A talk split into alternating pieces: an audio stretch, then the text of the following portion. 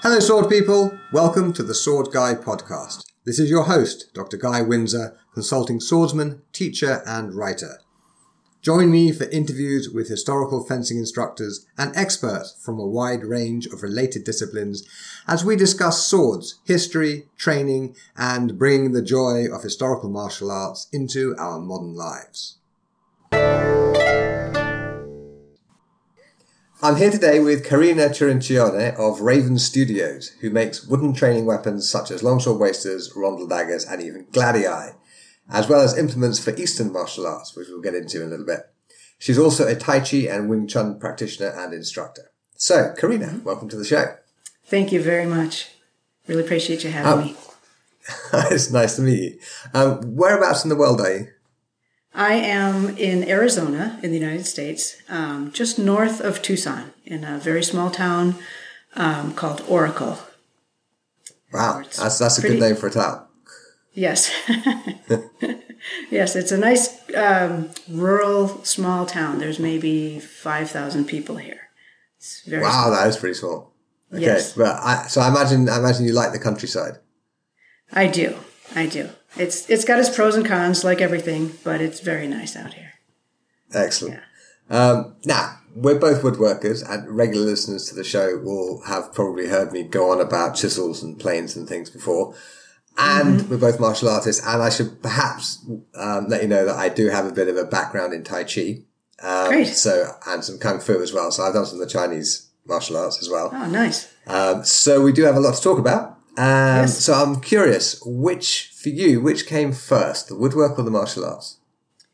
Uh, the martial arts came first. Um, Okay.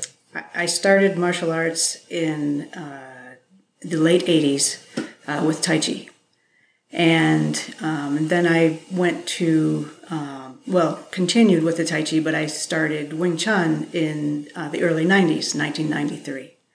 Um, so that's where it started. I was uh, in college at that time studying um, art, and um, uh, I have a Bachelor of Fine Arts degree. Um, so I was doing artwork at that time, but I wasn't working with wood. Uh, I was doing sculpture and things like that, but um, the woodworking came after uh, the martial arts. Okay, so how did you get started with martial arts? What what what drew you to it? Um, I've always been interested in martial arts since I was a kid, um, but uh, never had the opportunity to start anything um, until I was in my early 20s. Um, uh, uh, moved to Tucson and um, decided I saw an ad for a Tai Chi class and just signed up. I didn't know what it was, I had no idea at all. Um, about any martial art, I hadn't studied anything, so I, that was my starting point. So it was just a, a, an extension of my physicalness, I guess I can say, because I've always Sure. been very physical and very active um, and searching for challenging physical activities. So the martial arts just fit that perfectly, as it turned out. And of course, the, the listeners can't see what's behind you, but I can. And I should perhaps tell everyone that there is a very impressive uh, weights setup. So, so I, w- I would perhaps advise against trying to arm wrestle Carina if you, if you get offered the opportunity. um, but yeah, I mean, I started martial arts, you know, in the eighties also, and when I got to university and I went along to the Freshers Fair, you know, where they have those stands and all the all the different clubs are trying to get you to join. I sort of made a beeline for the martial arts clubs and Yeah. walked up to the Tai Chi table and I said, "Where do I sign?" And this chap, guy called Richard, he's like, "Now Tai Chi is this martial art from China." No, no, no, no, no. Where do I sign? I've been Yeah, wanting to do it for years, and as soon as, as soon as I got the chance. So, what style of Tai Chi were you doing? Uh, Yang style. Okay, yeah, I was doing Cheng Man-ch'ing because that's what was available. yes, yes, I studied a little bit of that as well. hmm So, you still have you stuck with your original Yang style? I have. It's um, Okay. it's been a long time, so it's evolved over the years. Um, the way I practice it is um, I practice it as a martial art, um, which which which It's is not how most Tai Chi people do it, is it? right. Yeah, not especially in Yang style. Chen Chen style, you still see some practice it as a martial art. Um, Yang style, not so much anymore. But it, there is, there are some. Um, but I definitely am towards the martial side. Yeah, I, about the hardest I've ever been hit in a martial arts class was in a Chen style Tai Chi class. Because when I was in Finland as an exchange student in 94, 95, I, was, I went along to the local Tai Chi club, which was Chen style. And this guy, he would, most of the people in the class were, shall we say, um, most of them were women. Most of them were not particularly interested in any kind of fighting stuff. They were doing it mostly Yeah. for cultural reasons. They were like sinologists studying Chinese and they wanted to do Tai Chi for kind of cultural reasons. Sure. mhm. And so I was, most of the time, I was the only actual martial artist in, you know, amongst them, like, who was there for the martial arts bit. So he was always Wow. demonstrating on me. Right. So, you know, doing, doing, you know, doing this nice, gentle move. And there's me kind of like squealing and howling as he shoves my face into the ground. But um, just about the hardest hit I've ever got is, is he did a headbutt on my on my stomach Oh, ow. as he was coming up out of out of one of the low stances, and it was it, he lifted me off my feet wow. with his head. Yeah. yeah. Wow. Yeah, um, yeah. Yeah. yeah. I mean, to my to my mind, Tai Chi is like the most vicious of all the martial arts I've ever done. I think. Yes, it's it's uh it's well hidden. yes. Yeah. Um, well, I, I I hope we actually get the chance to do some push hands or something because it, it sounds like that would be kind of fun. Yes. Yes. I love that. Though it might might hurt quite a bit. hurt me, I mean. No, it's it's. I like to train. The training can be intense, but it's it's. Well, we could talk about that maybe later. But the the in, in all of the martial arts that I do, I train to learn how to control my body. And Right. when you're with a partner, of course, you, you sometimes you get excited and, and things happen. But but the more you can control yourself, the more you can control your partner, and hopefully not injure them. and I'm sure you, I'm Absolutely sure you, true. yes. Um, but you know, things happen, and when you're sparring and things like that, it's it's uh, a different story. But So, what does sparring look like in your Tai Chi class? for me, I in in my class, um, sparring and training is training. It's not fighting. So Yeah, I I separate the two as far as um, when when we're sparring, it's still controlled. Um, for me, push hands is still is still very controlled. Um, that can mean a lot of different things. It's hard to define exactly what do you mean by controlled. um, we would have to talk for hours. I, I've got time. It's it's developing the techniques and with your body and the principles that you're trying to develop through the techniques. Um, and the control of yourself. So when we spar, we don't we don't we go we can go full force and full power, but not at the expense of the opponent or your training partner. Not you know if I'm doing an, an arm break, I'm not going to break their arm, of course. I'm not going to choke them. So you stop before the injury occurs. Um, that doesn't mean when you strike, you're pulling your strikes. You, you understand what I'm saying? When you pull your strike, you're actually pulling it. When Yeah, you, yeah, I- when you that. when you stop where you want to stop, you're contr- you're controlling your movement. So that's that's what I'm looking at when we're sparring. Is you're you might make a light contact, but you're trying to make the contact either as at a hair distance, so you're controlling right where you stop, or you touch lightly. But I don't release force into the opponent. I do that on a heavy bag or a wall bag or some, you know, you need some other training uh, method to release power into something, but I don't do Yep. that into my my my training partner. And obviously, we're the same with, with swords. I mean, for us, um, practice with steel swords, we often use a, a car tire, and one, one person holds the tire, and the other one hits the side of the tire. yeah, And that, that way you can hit it really, really hard, and there are no ethical consequences. And likewise, yeah, we use pells and, and, you know, other sort of Yes. training equipment. Um, so I, I think we're, we're pretty much on the same page there. And I yeah, the thing about when you're punching someone, it's it's really it's really easy to overcommit. If Yes. you get a little bit carried away. Sure. And and and the whole essence of it is yes, is if you overextend, then bad Yes. things should happen. Yes, and that's a that's a tricky it's a tricky thing because you want to commit, but you have to wait until it's intercepted by the other person if they block you or or parry whatever they're doing. If if if you're intercepted, you need to be able to change on a dime. So if you're as you know, if you're overcommitted, you can't make that change. So you that's very tricky to be able to switch gears mid flow and be able to to to change whether you have a weapon or not. It's the same, in my opinion, it's the same concept and the same principles sure. apply. Um, so it's that control. That's what I'm talking about as far as control of your body, being able to commit to something, but at the same time being able to switch gears instantaneously when that when that attack is um, intercepted in some way. Yeah, absolutely. So you took up Wing Chun at some point. Yes, I started Wing Chun in '93, um, and the reason was. I was going to ask you if you've got Tai Chi and you clearly love Tai Chi. yes. So, so yes, I do. What, what did that add? My original teacher in Tai Chi did not teach it as a martial art. Ah. He, he was a forms person, and I loved that. I loved the forms and I loved the movement, but there was a huge component that was missing. And here in Tucson at that time, um, I didn't know of any other Tai Chi practitioner that practiced as a martial art. Um, and I saw uh, the Wing Chun teacher who was here, um, and his abilities martially were phenomenal. This blew me away. so I knew right when I, I, saw him do a demonstration in Phoenix, and um, I knew at that moment I'm going to go to his school um, because it, it, it, did, and I didn't know. Again, I didn't know anything about Wing Chun. I didn't know what it was.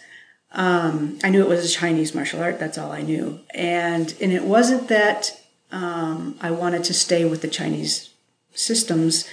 Um, it just happened that way. It really, to me, when I watched him move, it didn't really matter to me what he was, what art he was doing. I wanted to learn from him. Um, and he he taught and practiced Wing Chun as a martial art. Um, and so that's when I made that switch. But I didn't want to give up Tai Chi completely, so I kept doing my forms. Um, but I incorporated more martial aspect into it than was originally taught to me.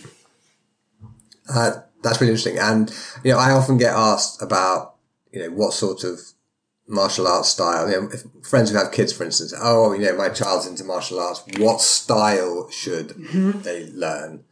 And generally speaking, uh, my answer is the style doesn't matter. It's the teacher that matters. If you get so a good true. teacher, it, it, doesn't matter what style it is. Mm-hmm. The kid will be in good hands and will learn something useful.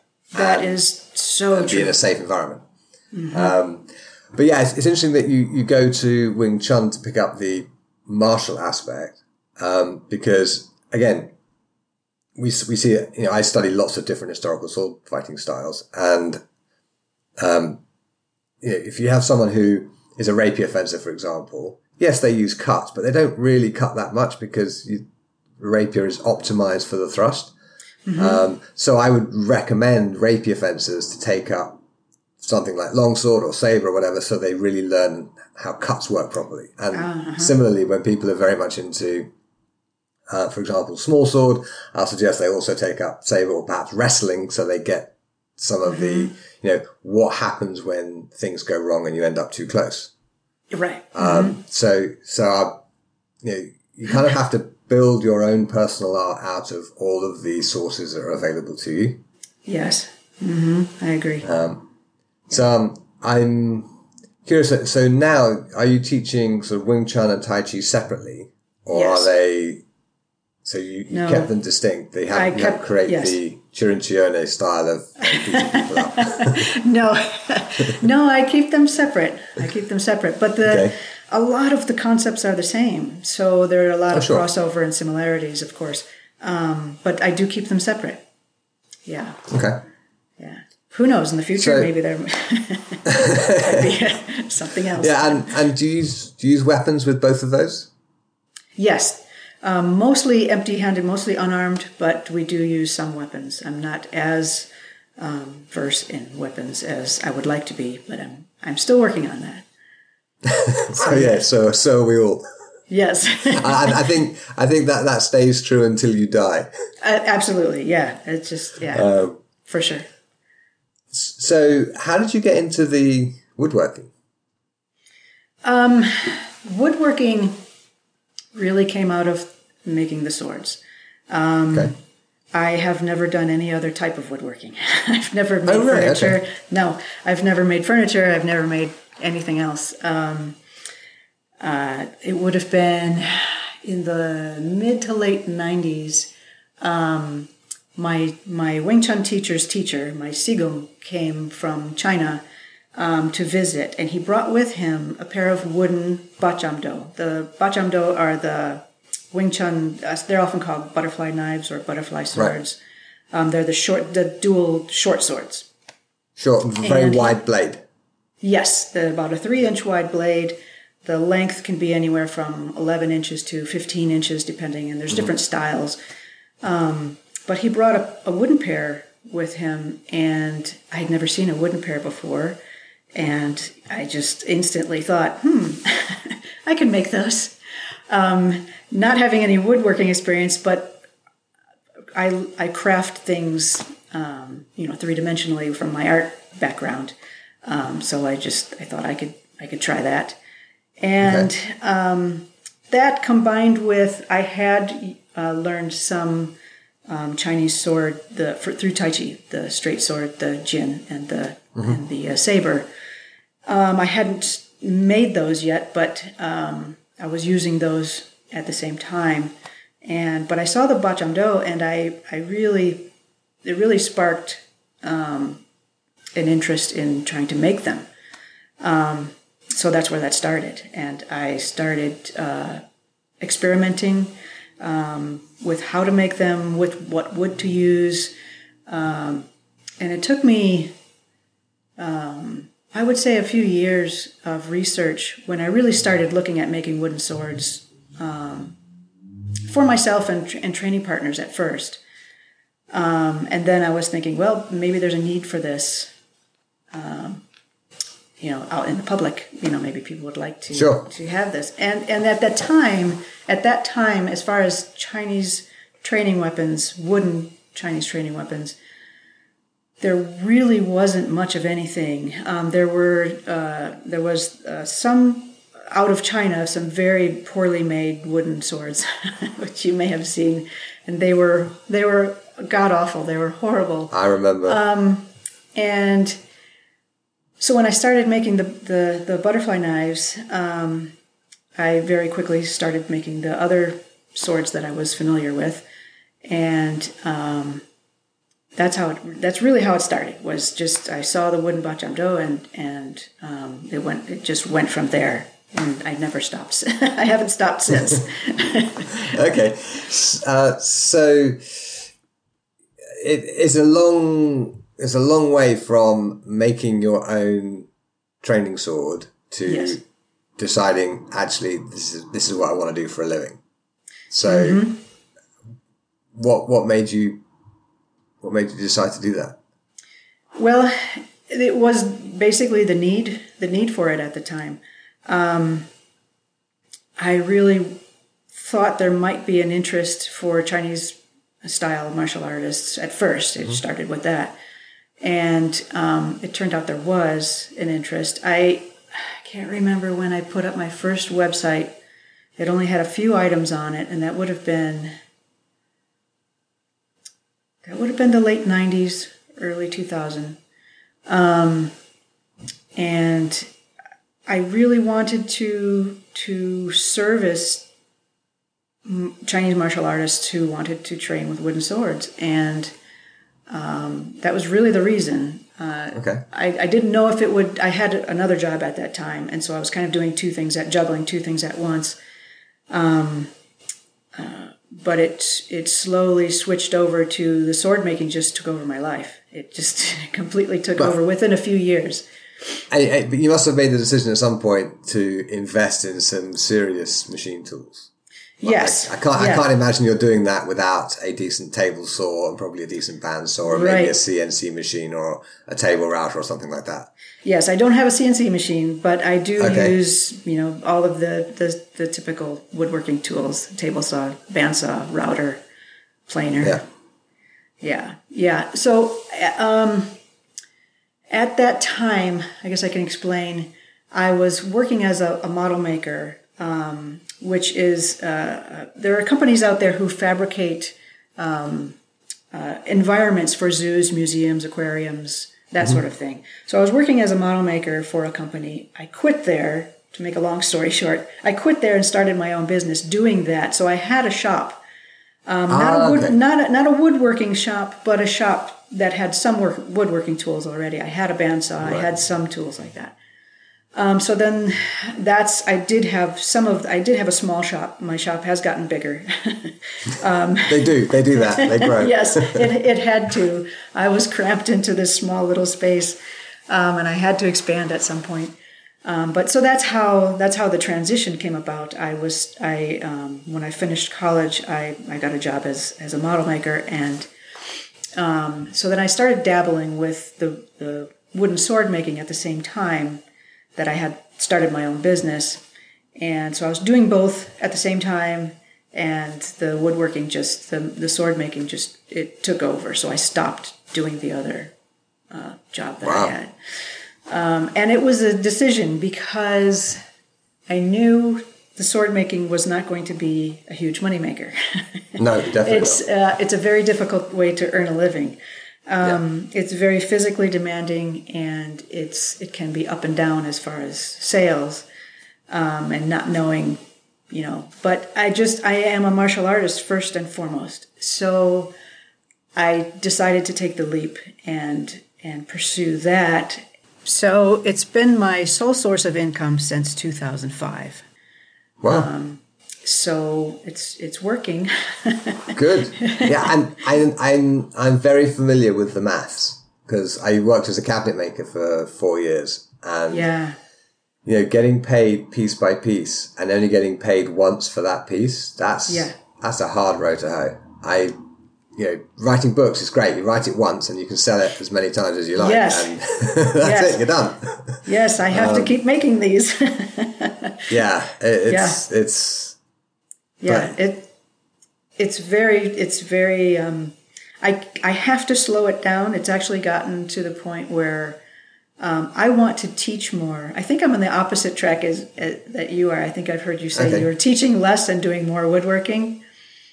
Um. Well, that's that's mostly because of the pandemic, and I can go Oh, to my okay. shed at the end of the garden I and do see. woodwork. And Sure. yeah, I I would in a normal week. Um. Well, actually, in, let's say in a, in a normal year, I would spend probably twice as much time doing sword stuff as I would doing woodwork. Uh, but I don't do woodwork Yes. commercially at all anymore. Um, Ah. I make I make pieces and I you know I give them to friends and family and what have Ah, you. okay. Um, but I don't Yeah. I don't I don't want to.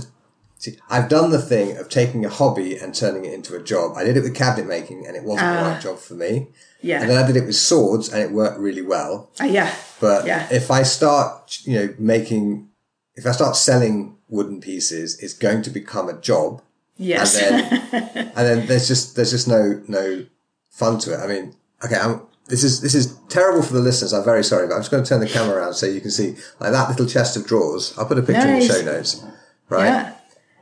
Which I actually I just I made it basically so I could have this drawer, which is a it's full of my fountain pens, Yes. Beautiful. That's Um, right? nice. Be- and beautiful. you know, I, I I would- I could like I hand turned all the little knobs on it, and Wow. it's all it's all done sort of. It's all done in the most enjoyable way, not in the most Yes. efficient way, Yes. Right? Yeah. Hand And no- cut all the dovetails, all of that sort of thing. And no stress, can't no do that time. for charging for it. Exactly. Right, It, it yeah. took, I guess, from conception to finish thing was about maybe three months, something like that. Yes. But that's that's me maybe spending an hour in the afternoon every maybe five times a week, and then the occasional weekend day, three or four hours perhaps. I don't I don't even know how long it took to make because it doesn't matter. Sure, sure. Right. Yeah. But but as soon as you start getting paid for it, that that matters. That's that's that is pretty hard. yes, yes. It's it is difficult. It's with deadlines, and I don't, you know, I don't want people to have to wait, but they Sure. do have to wait. Um, uh, for right now, and for the last few years, uh, if you order one sword for me, the wait is about three months. Uh, because That's I have because I have that much backlog, um, and I'm working. Uh, well, I used to work seven days a week. I'm trying to cut back on that a little bit. yeah, Um, that's probably a good idea. Uh, I can't keep that up forever. Uh, so I am trying to I am trying to slow that down. So people just have to wait longer. Uh, And and you know, like a three month wait for something that is made to order is not a long wait. It really isn't. I've waited Yeah. two years for a sword before, yes, right? Yeah, and no. even that was not extraordinary. yeah. And honestly, if you have a waiting list, maybe you should put your prices up. yes, I know. Been, yes, yes, I've been I've been uh, advised many times uh, by various loved ones. um, Yes. Yeah. Yes, I I do. I am working on that. I am going to be doing that more and more as time goes on. you know, one, one of the silliest things I ever did was when I started in 2001 doing swordsmanship for a living is I set the price at a weekend seminar at a thousand euros because it was a nice round number and it was, you know, I was a professional and it was reasonable. So, and I just didn't think about it properly. Mm-hmm. And I didn't put it up for 10 years. Yes, I, Which yeah. means effectively my Yeah, my yeah. my weekend rate was as I got better, as I got more experienced, Yes. my actual rate was going down. It was going down, I was like, yes. no, Exactly. So no, I- stupid. yes, I did exactly the same thing with the swords. Exactly the same. I didn't change my prices for a long time, and then all of a sudden I realized, wait a minute, I'm barely making it here, um, and and uh, I've been doing this a long time, and there's a lot of there's a lot of um, skill and expertise that goes into it, and that's worth Absolutely. something. And uh, and uh, yeah, so I am working on that, and uh, my um, my wooden dummies have a two year waiting list. That is a two Right. years. Yes, we need to talk about your wooden dummies. Um, okay, most listeners, I'm guessing, have some vague idea of what it might be. But if you could just like tell everybody what it is, and then tell us about how you make them, that'd be great. A wooden dummy is um, it's it's traditionally used in Wing Chun. Um, other systems use it now, but it's basically a a, p- a pel with arms, with three arms and a leg on it that you use mostly for unarmed training. Um, you use it to work when you don't have a training partner, or even if you do, you still the train the wooden dummy is a very um, it's an important tool to use even if you have training partners you're working on the the pel the well like a pal the, the the dummy doesn't move. You must move around it. So you're working on your footwork and your distance and your range and your hand techniques and your foot techniques and um, it's it's a tool that is um, traditionally they used to be a post in the ground from what I understand. Um, and now they're built on a stand um, and they move a little bit generally, so they give you some movement feedback. Um, but it's a really it's a really important training tool to develop a lot of the principles of of Wing Chun specifically, but any any art really. Are you using it for sort of bone hardening as well? A little bit. I don't. It's it's not meant to hit hard, um, but you do you do tap it and you do issue energy or force into it. Um, but that will increase over time as you use it. So yes, the bone the bone density does occur, um, but it but it occurs through the tapping. It doesn't. If you hit it too hard, if you put it this way, if you're working on the dummy and you get bruises, you're hitting it too hard. It Okay. should be it should be um, a lighter touch, but when you get used to it and you're, you've been using it for a long time, on the on from somebody looking at the outside, they might look say, "Oh, you're hitting it so hard." Hmm. To you, if you're used to it, it's not that hard. It looks Yeah. like it's hard, but it's not really enough to damage you or to give you bruises. But at first, you're going to get bruises Okay. until, until you get used to it. And and are you punching it? Um, I do make contact, but then again, I'm I'm I'm controlling it. So I'm not punching it with my fist. With with an open palm, you can hit it harder. With your fist, you're you're going to make contact, but much lighter because you don't want to hit something with your fist. Hit something solid with your fist. Um, Yeah, you're going to break stuff. Wouldn't be a good idea. You don't want to break anything. Well, I mean, Kill Bill.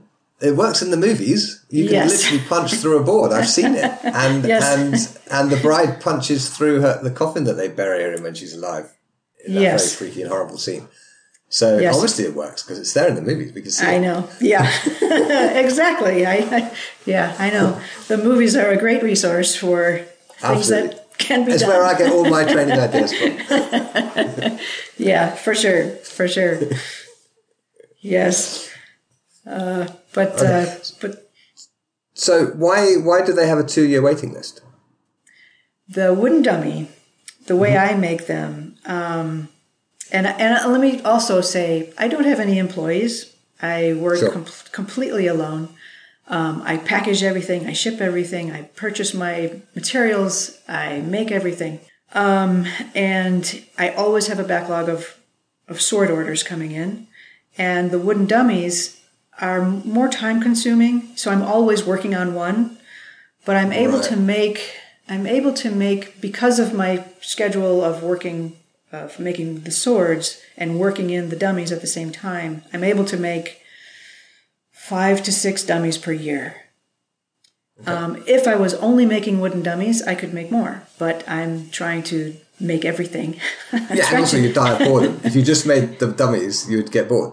Yeah, I, I, I do like variety. So um, it's that I, I have a backlog of, of dummies that for for the dummies. Um, I probably have about well two years more than two years worth. I have about f- somewhere between fifteen and eighteen people on my waiting list. So there you Wow. go. That's And if you're making five a year, that's that's Yeah, right. three so, four years. Right, right. So um, it, it's just it's just the way it is. They're time consuming Mm-hmm. to make, um, and there aren't a whole lot of makers out there of wood. There are some wooden dummies out there. Um, um, I make them uh, as traditionally as as possible. I use my my teacher's old dummy as my guide, and um, that's where I get that's what I pattern it after. Okay. So And what woods do you make it out of? the wooden dummy I make from hard maple. Okay. Um, Why particularly? Excuse me. Why particularly? What makes you Oh, um, the a few reasons. The, the hard maple is is a nice dense wood. Um, it is nice to turn on a lathe.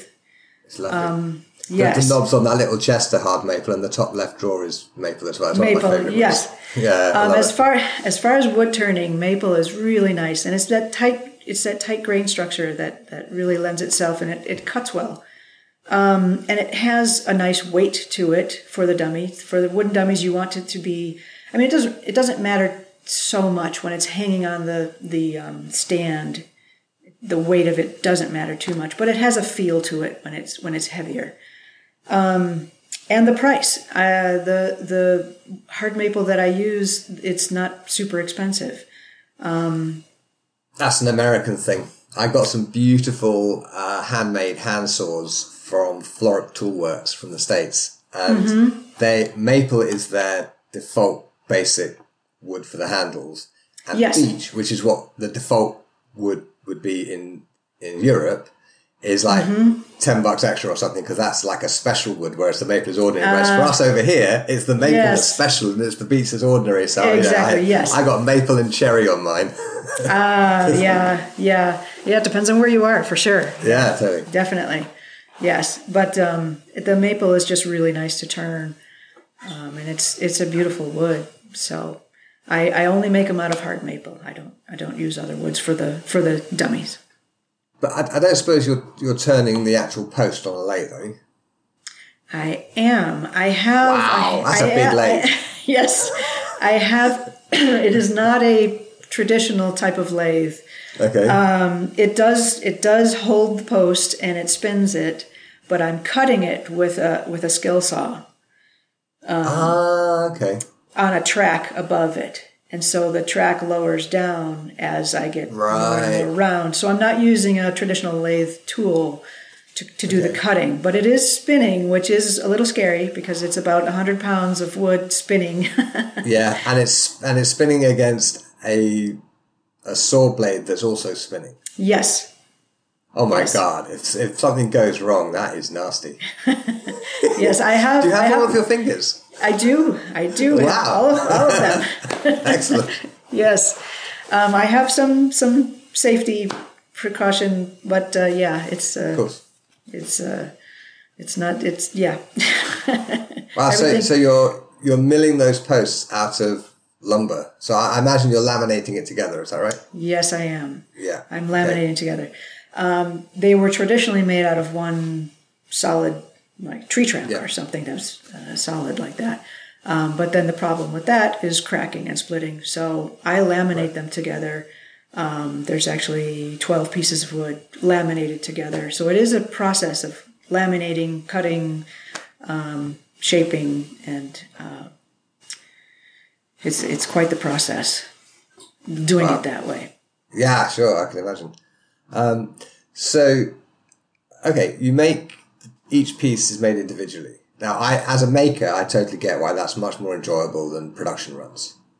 Um, but what? So, um, why do you do it that way? I do work in batches, so Okay. I don't I don't start to finish one sword at a time. I am making them individually, but I, I work in batches of somewhere between five and eight pieces a week. So Okay. five and eight, somewhere between five. I would like to lower that to maybe three to five swords per week at some point. But Okay. I'm you need to put your prices up a lot then. Yes, I do. Um, so somewhere, and I used to make more like five to ten pieces a week, which is a lot. That was That's that was lot. nonstop, um, just nonstop working, and so I've lowered it down a little bit. But um, so yes, I work in batches. Um, but the, like I said, I always have a backlog of orders. So when you place your order, it will be two and a half months before I can even start your order because I'm working on all of that backlog. Um, so I do work in batches. Okay. Um, but you don't do any production pieces like, you know, 10 identical longswords that you put on your website and then sell. No, I have thought about trying to do that. Um, Right now, right now, I, I literally can't. I have no spare time. um, I always have a backlog, and I've basically this whole time since since 2005. I, I have never not had a backlog. I have never gotten to the point where I'm done with everything and waiting for orders to come in. I have. So, I'm not so there. You, you don't need to spend much time marketing then. No. also, you, you don't get a holiday either. Uh, yes, exactly. No, I don't. I have a website. Um, I don't. I have also um, a Facebook page and an Instagram page for my Raven Studios, but I very rarely ever post anything because if I do, I get a rush of orders, and and I'm already getting enough orders coming in. So Wow. I I really don't market. I don't do much advertising at all. So, where do those orders come from then? Just people word more word of mouth yes. It's mostly word of mouth. Um, some people just search online for wooden swords or wooden wasters or things like that. Um, and they they find me online but a lot of it is word of mouth. Um, uh, teachers will refer me to their students and things like that. So, you're not really in competition then with Purple Heart, Purple Heart Armory. Um, they were they were making wasters before I was. I Yeah. believe they were, and they were. Um, there were maybe one other company. There weren't too many, but there were a few. Um, I think they've gone in a different direction as far as synthetics and and different. They Oh, they they, are doing the wooden stuff as well. Still. they're still doing the wood. Yeah. I don't make as I, I do make for the Western um, martial arts. I do make some still, not as much as I used to. Mostly my orders are for Chinese martial arts, um, Okay. but I do I do get orders for um, the Western martial arts also, and uh, some Japanese and some Filipino, which is are the other items that I make. Um, but yeah, the the the wasters. Um, I wouldn't say competition. I think there's enough work to go around for there seems to be. for all the for all the makers that are Yeah. out there. Um, I, I, I really didn't. I've never really looked at it as competition. I, I think there's enough. There's plenty to go around. Sure. Um, in in the self publishing space, because I, I publish most of my own books, because uh, you make a lot more money that way. Mm-hmm. But um, there's a sort of you know writers. Uh, somebody came up with the term co-opetition.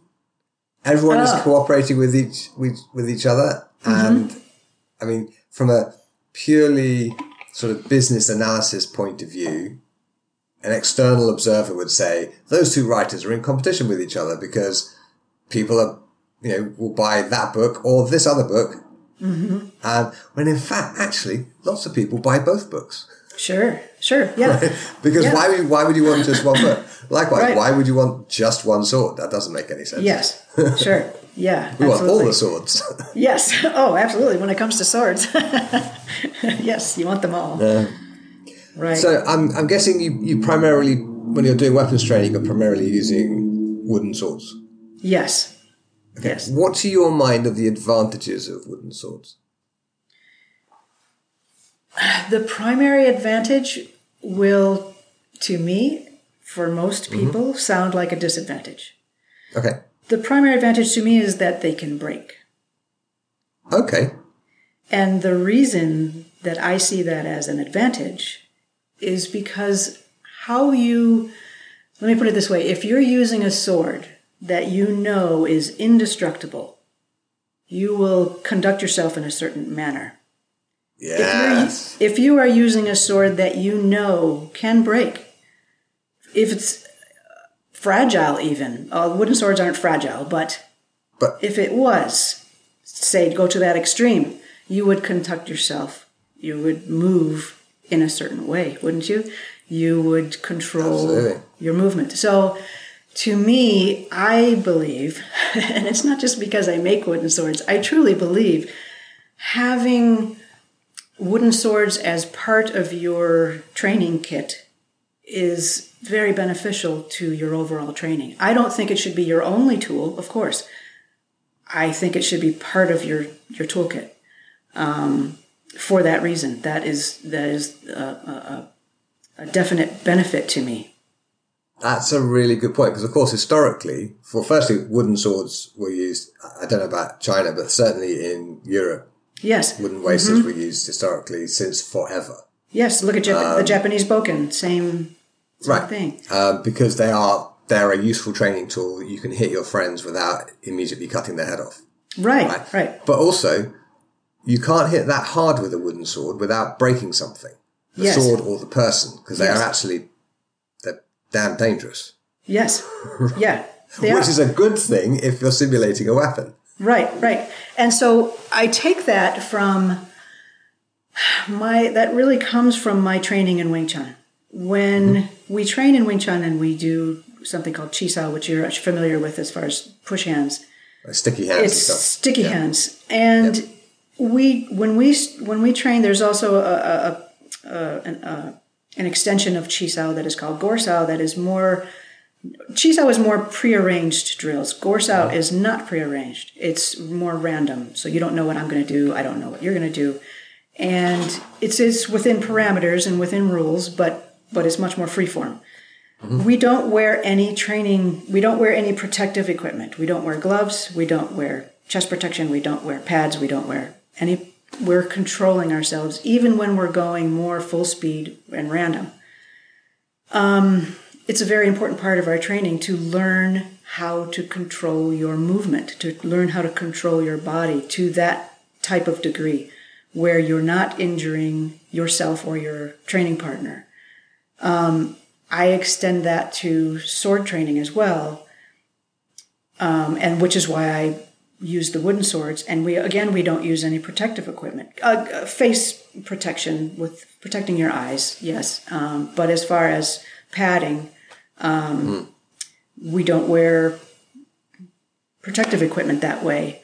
Um, now, of course, if you're doing something more where you're competing and you're sparring, then you then you of course would would need that. But I'm talking about more more um, controlled training, which can be fairly intense if you build up to the point where you can control yourself and your partner can as well.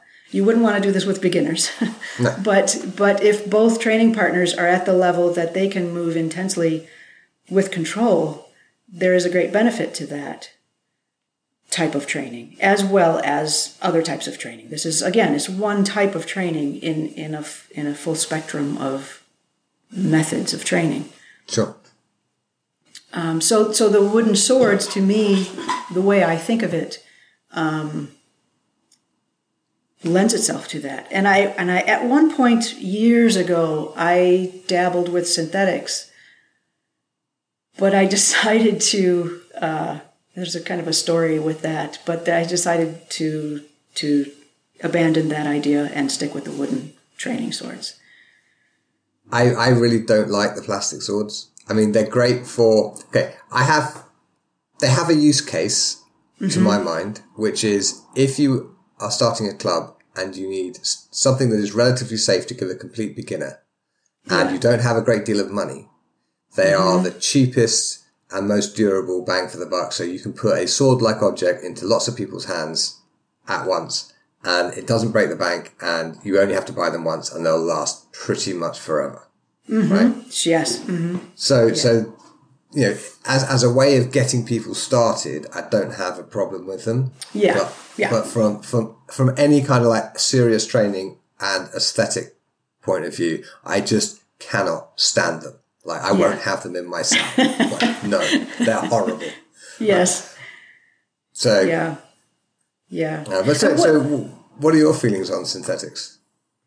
Um, pretty much the same, same idea. Okay. Um, they they have their use. They they you know they definitely have their use. Um, it from my experience, and this is the the story that I was going to tell you. I had um, I had a customer who had ordered a wooden pair of the uh, the Bot Jaam Do, the butterfly swords, and uh, they broke and he contacted me he contacted me and asked me if i had ever thought of making them out of plastic because it'd be more durable. And i hadn't really thought of it at that point but i so i, I, I agreed. I said i would i would work i would try that. So I, I did some research. I looked around. I tried some materials. I sent him a prototype and he broke those. He didn't What break is he the- doing he with did- these things? that's exactly my point. He didn't he didn't break the blade but the hilt the way i had the hilt constructed the hilt came apart. Um, but it was because of the striking on the blade. Um, and that's when i thought hmm this is promoting a type of training that i don't believe in. And i can't tell my i don't i don't try to tell my customers how to train or anything like that. It's not my place. No, sure. But I I can control myself with what I make them, uh, you know. And so so Yeah. as far as synthetic uh, plastic, when people hold a plastic or even a, a plastic sword in their mind, even if it's subconscious, they know that this is it's plastic; it won't break.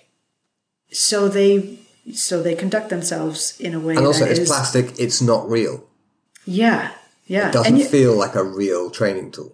it's yeah it's it's it's just it, it it's, it does something mentally uh, in in my opinion and not overall it's just that that that that's why I decided not to go in that direction because I didn't want to promote a type of training that I don't really believe in. So- Yeah, no, quite. as if they're used in that way. If they're not used in that way, fine. That that's perfectly fine. But if they're used to just uh, beat the crap out of each other and beat the crap out of each other's swords, then I just didn't want to promote that type of training. So I I stick with wood. And I've I've seen similar things with steel swords. Like one of my students bought a steel sword through my school back when we were doing that. Perfectly good sword from a good maker, and then he took it off to some other club, mm-hmm. and he came back and complained because it was basically like mashed. The edges were mashed into these sort of. Yes. It was it was literally like somebody had put it on an anvil and Yes. just beaten the shit out of it with Yes. a crowbar. Right? I and I looked on- at it and I was like, "What the hell have you done to that sword?" He said, Yes. Well, my opponent was." I was like, Yeah. "Okay, show me exactly what they were doing." And they Yeah. were doing these ridiculous edge-on-edge parries, Exactly. really hard up Yes. striking blow against a really Yeah. hard down striking blow, and that's what's going to happen. You're going to destroy the sword. Exactly. Exactly. The sharp sword, you'll destroy it even faster. Yes, yes, It's- thank it's- you. It's just, like, Thank you, I bow to you. Yeah, yeah. So, no, I know. so, I- yeah, I mean, that, that I sort rec- of training, that, it destroys steel swords as well. Yes, yes, and and and for for people who who learn from people such as yourself, they're going to learn that they're going to learn that that's not correct. But there's a lot of people out there who who who aren't learning that or are just playing around by themselves. They don't have an instructor. They just have a sword and they want to they want to try swinging it around. Um, don't do that. This is a perfectly good thing get to it, do. get it, get it, get it, get it, and find an instructor. Uh, you know, um, I did receive actually someone's early on when I used to make my long swords with a, a pommel that was attached. I make them integral now. They're I used Yeah. to make them attached. Um, the pommel broke off because, and he sent the sword back to me. And this is a wooden sword, and exactly what you're saying. It was dented. It didn't break, but it was smashed Smashed. along the entire blade from tip to guard. It was just on both sides. it's like, what are you doing? so that- yeah, I, I have a spear in Mm-hmm. my out in my shed at the moment, or I can show it to you. And it's basically just a, a it's a training spear. It's got a rubber point on the end, Mm-hmm. and that I've I bought that staff in I think about 1995, and I've used it for quarterstaff stuff, Japanese and um, European, and I've used it as a spear shaft, and I've even put a poleaxe head on it at one point and used it as a poleaxe, whatever. Mm. And it has gotten a bit mashed up, and every now and mm-hmm. then I have to sand it because otherwise Yes. I'll get splinters. sure, Right, sure. but that mm-hmm. thing has stood up, and it's just an ordinary like like bow staff, so like a um, six foot long. Well, I guess it's about inch and a bit thick. Yeah, yeah. staff Yeah, that I, I bought it from some martial arts shop 25 years ago and it is still working just Mm-hmm. fine yeah. because it had no I haven't let anybody just sort of smash it over and Smash over and over again yes, with a, with yes. a stick that, why Right. would you do that Yeah, no, I yeah. Well, the movies, you know. ah yeah good point good point where we get all of our training ideas from yes, exactly. yeah, yeah. Uh, so, right. so that's. I mean, I don't know what your opinion is as far as the wooden swords. I know um, uh, many people don't use them anymore, um, but I'm just curious as to what your what your thought is on them as far as pros and cons.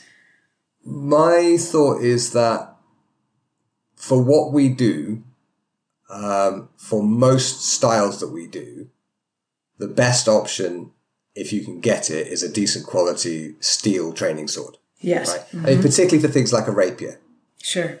Right? Absolutely, Because you yeah. just can't make a wooden rapier that's actually going to behave Yes. like a rapier. Wood Yeah. just doesn't behave that way over that sort of length and that sort of cross section and what have you.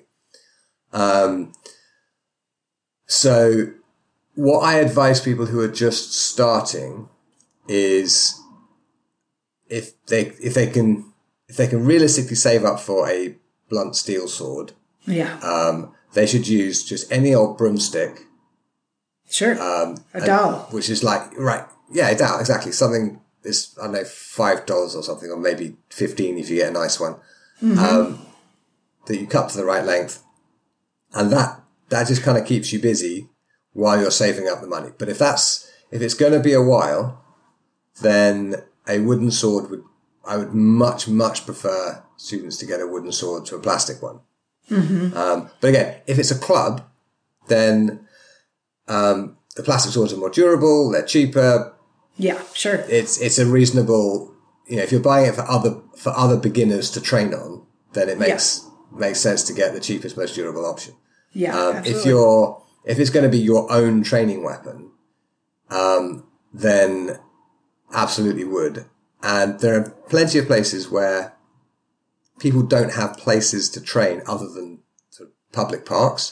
Yes, And there are some places where you really shouldn't be swinging steel swords around in a public park. yes, Right? yeah, absolutely. You can get arrested. yes, I, I have had the experience of a, of a, of a police officer holding a submachine gun um, coming up and figuring out what we're doing. In in the end, he was like, "Oh, that's really cool. Yeah, carry on. That's fine. call us and let us know." So it wasn't a problem. But Yeah. but there are some places where that can get you arrested, and in that case, having a Absolutely. having wooden swords is would be my absolute go to. Sure, sure. And a lot of people can only practice in parks, so that Um, Right. So if you're practicing in parks, in public, what have you, wooden swords would be my choice. Um, Yeah. Not least because they're also historical. yes, right? So, so, and if you're trying to recreate, for example, a 14th century knightly combat system, it's probable that a lot of the young sort of knights in training, so kids of the right social class who've been packed off to learn how to be knights, um, they would have probably done quite a lot of their practice with wooden swords. yeah, I mean, I, I can't document that. right, but right. It just sure, seems very likely. sure. Um, yeah, And we do know that people were training with wooden swords. Um, for example, George Silver makes, mentions it in his Paradoxes of Defense. So, Mm-hmm. you know, they're historical. They are reasonably cheap. If you use them properly, they're extremely durable. They don't Yes. upset the police, and they're Yeah. not not something something you get from Tupperware. right. Yeah, yeah. So yeah. yeah, I, I'm yeah. Yeah, I think I, they, I don't tend to use them myself because the places where I tend to go, yeah, I there are, there's steel swords everywhere, and I Sure. have dozens of steel swords. yeah, Um, But yeah, I would certainly recommend them. yeah. And and like you said, they they're they're historical. I I believe most cultures uh, used wooden swords in their training at some point in time. You know, earlier on, and um, you know can't prove that for some cultures, but. Um, they're still used today heavily in Japanese and Okinawan arts and um, Filipino arts and uh, the Chinese systems. So um, they have their place. Uh, That's not Absolutely. an absolute, not an absolute for sure. You definitely want to have other other types of swords, or the steel swords for sure. Um, but you know they're and they're cool and they're cool and they're beautiful. They are. They're great. Yeah, and yeah, and you know, I'm, I'm a woodworker. You don't you don't have to sell me on the wood beautiful thing. Um, yeah, Yeah. So Yes. I, it's it's it's quite a thing to set up a company to make wooden objects for people, and particularly in in a in a niche like that. So It's- yes. What what has what has been the hardest thing, the biggest challenge? uh, raising my prices. Right. Yes. Yes. Raise your prices. so people listening, get in quick and put in your order Um, No, no, now. no, no, no, no, no. no, No, no, no, no, okay, okay, okay. I have, I, yes, do, do, but, but before they do that, before they do that, but expect to wait six months for them. Yes, there you go. There we go. there you go. Thank you. um, yeah, the the the most difficult part is is the the amount of time, and uh, I you know I didn't realize I would be this busy when I started this, Right. and and uh, that that is the most difficult. It, it's and it, and it has it has had um, times where it's dipped down as far as sales of dipping down, and and then having to worry about am I going to get enough orders in, and that is pretty much not an issue anymore. It was towards the beginning. Um, uh, but now it's more managing the time and um, trying not to work seven days a week.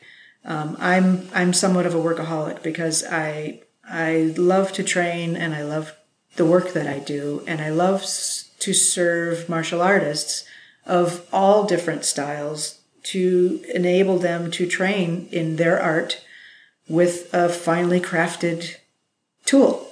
Um, I I get great pleasure from that, and so it's very satisfying. But uh, but the difficult part is the time that it takes to do that. yeah. Fair enough. Okay, so you don't have a great deal of spare time. No, So, so there must there must be some ideas you've maybe wished you had time to have acted on. So, what is the best idea you haven't acted on yet? the best idea that I haven't acted on yet. Um, again, raising my prices. okay.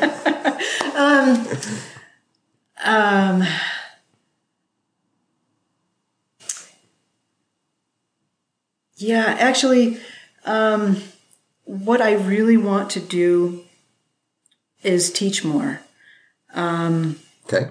I I really enjoy teaching, and um, I am working towards that as far as having more time to teach. And um, I would I would have to say that that's I haven't well I have sort of acted on it, but I haven't really full fledged acted on it yet. So I guess that's my my Okay. answer. Um, I I want I, I to totally get the wanting to teach more because you know I, I teach because I really like it. I I I just um, s- the the decision for me to begin practicing martial arts was probably was well I don't say probably it was the the best decision I ever made. And for many many reasons it has benefited me um, uh, profoundly in so many ways. And we wouldn't be talking here today if I hadn't started martial arts all those years ago. And and you know uh, it's just for me to um, to to help people to train by making them tools is one thing, and I love that. But I also love to teach, so that is something that I really want to work more towards in the future. Is having the ability to tra- to teach. So what's stopping you? Time, um, and partially time because of the Raven Studios is takes up so much of my time. Um, so slowing that down is is crucial. Um, the other thing that makes it difficult for me personally is where we live, um, and I don't want to I don't want to move, uh, but uh, teaching from where I'm located, as far as and teaching in person, I know there's people teach online and all of that. I don't do any of that at the at the time at, at this time. I don't teach online, um, but that is another um, avenue that I need to explore but I would much prefer prac- uh, teaching in person. My husband and uh, my husband also practices uh, Wing Chun, and so we teach together. Um, and we were starting to do some seminars and traveling, but that came to an end last year, sure. uh, so that wasn't an option anymore. Um, uh, hopefully, that'll come back. But uh, but yeah, it's it's um, it's it's the time and and where I'm located.